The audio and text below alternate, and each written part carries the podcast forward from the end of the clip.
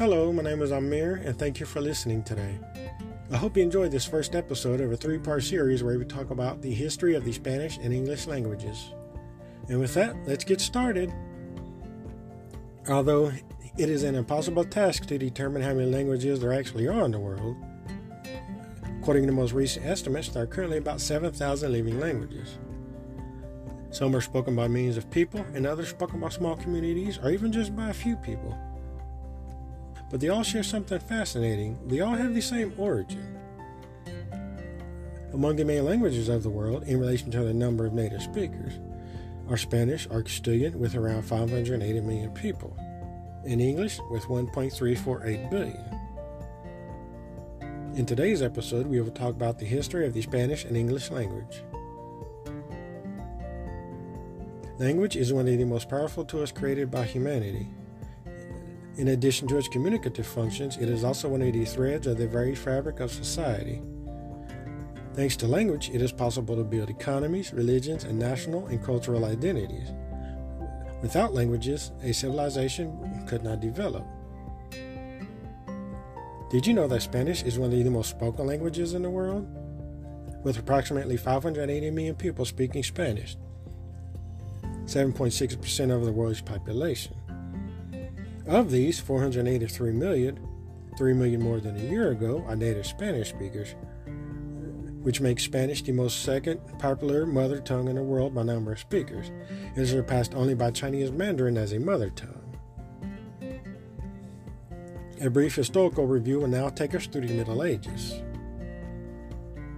Several factors contributed to the emergence of Romance languages, also called Romance or Neo Latin, including Spanish. The strict grammatical prescription of classical Latin, vulgar or colloquial Latin, and the new geopolitical conditions of a fragmented empire fostered a linguistic fracture that gradually gave rise to heterogeneous vernacular languages, specific to each region, although interrelated. In Spain, where various Romance languages coexist, such as Galician, Castilian, Catalan, Leonese, and Asturian. A process began at the end of the 11th century thanks to the spread of Spanish as the language of the Song of Deed, also known as heroic ballads, which served as an example of inspiration as well as the stories of today's superheroes. During the reign of Alfonso X of Castile and Leon, Spanish acquired official status since the king had all official documents written directly in Castilian or translated into it, and not into Latin as until then. Along with the political rise of the new languages, the need arose to study them in their own right. The Sevillian Antonio de Nebrija was the first scholar of Romance languages to understand the importance of establishing in writing the grammar of the new languages. Thus, in 1492, he published in Salamanca his Grammar of the Castilian Language, which is not only the first treatise of a grammar of the Spanish language, but also the first printed treatise of a Romance language. That same year, Christopher Columbus received authorization from the Catholic monarchs to look for new merchant routes to the Indies via the Atlantic. Spain, like many previous kingdoms, sought to expand its power. During this expansion, the discovery and subsequent conquest of a new continent led to the spread of Spanish as a lingua franca, otherwise known as a common language. However, the long process of Castellanization initiated by the conquistadors was much slower than the geopolitical and religious expansion. As a consequence of, of the papal granting of lands to the Kingdom of Spain, as spokesman of the Catholic God, the indigenous people were considered subjects of the crown who had to be Christianized and taxed. The task of communication, eminently linguistic, fell to the missionaries, who largely advocated the use of native languages and devoted themselves to the development of pedagogical materials such as grammars and bilingual glossaries. At first, it was the Spaniards who adopted bilingualism for economic and religious gain not without the help of an invaluable group of native speakers of the Aboriginal languages, who were often themselves the product of slavery or miscegenation. However, communication with such diverse language groups was very difficult. In order to alleviate this situation while respecting the use of native languages, in 1570, King Philip II decreed Nahuatl as the official language of the Viceroyalty of New Spain. Mexico, created in 1535. This imposition proved untenable since it was a foreign language for both the Spaniards and many native peoples. In 1696, King Charles II established Spanish as the only language of the Viceroyalty. In this way, Spanish became the first modern language to be taught largely as a second language. The Creole Spanish of the late 17th century, with idioms and phonetics typical of the origin of Andalusia, led in the face of a new transcontinental linguistic reality. In 1713, the Royal Spanish Academy was founded in Spain to cultivate and fix in any possible way the purity and elegance of the Castilian language through the creation of a dictionary, the most copious that could be done. The rest of the linguistic expansion in Latin American countries was in the context of colonization, leaving each country with its own linguistic idiom. Of all Spanish speakers, 90% reside in the Americas, from Argentina to Chile to Canada and the United States. It is known, or surely you've imagined it, English is the most spoken language worldwide, with more than 1.348 billion speakers. Of these, approximately 379 million are native speakers, while the rest have learned English as a second or foreign language. English belongs to the Anglo-Frisian group, which in turn is included in the western branch of Germanic languages, a subfamily of the Indo-European languages. It is related to the Frisian language, somewhat less the Dutch and certain dialects of Low German, and, and maintains links with modern High German.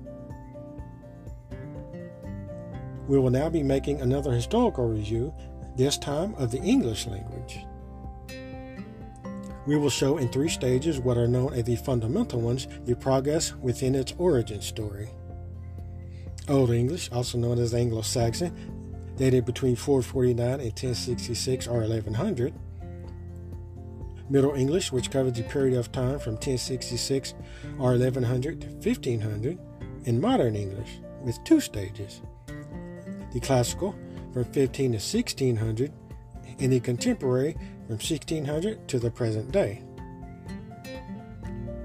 Old English. It is a variant of West Germanic a language brought to the island around 449, together by the invaders, the Anglos, and the Saxons.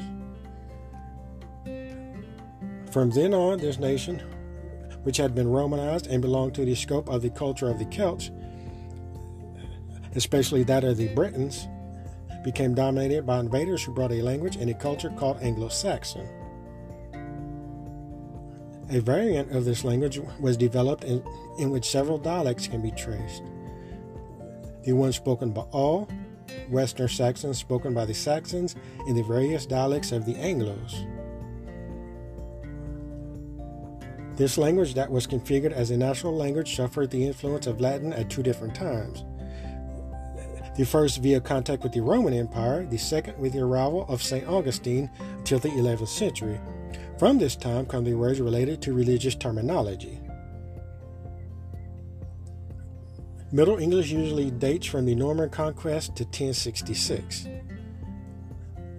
At the end of the at the end of the period, the language, which began as flexive and declining, became determined by syntactic order. By 1200, the three or four endings of the singular name had been reduced to two. The plural indication was the ending es. Of the four declensions of the name, the final N of five cases is erased and the declension is simplified. All final vowels are neutralized in E. The masculine plurals of nominative and accusative are made into AS, which will later become ES. The only form of ancient plural that survives in the modern language is that of the word ox. That makes the word oxen. Also, remnants of this ancient stage are the vocalic changes of the word man and men, hombre, hombres, and foot and feet, pie, pies.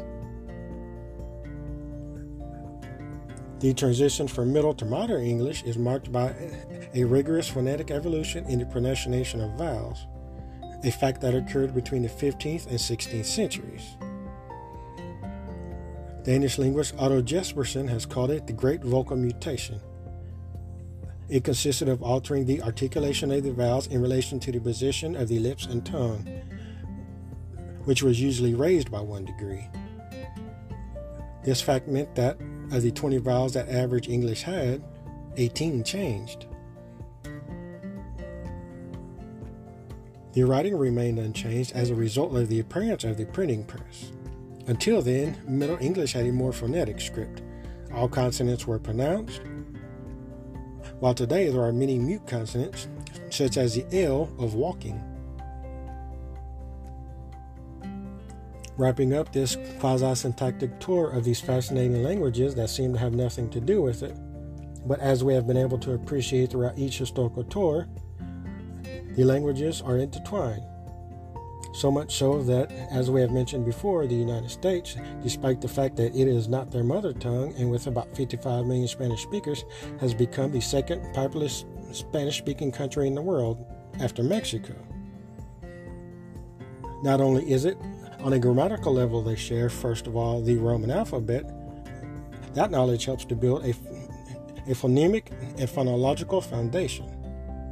Second, 30 to 40% of all English words have a, have a related word in Spanish. With similar sound, appearance, and meaning, these cognates help students transfer knowledge of that word to their second language.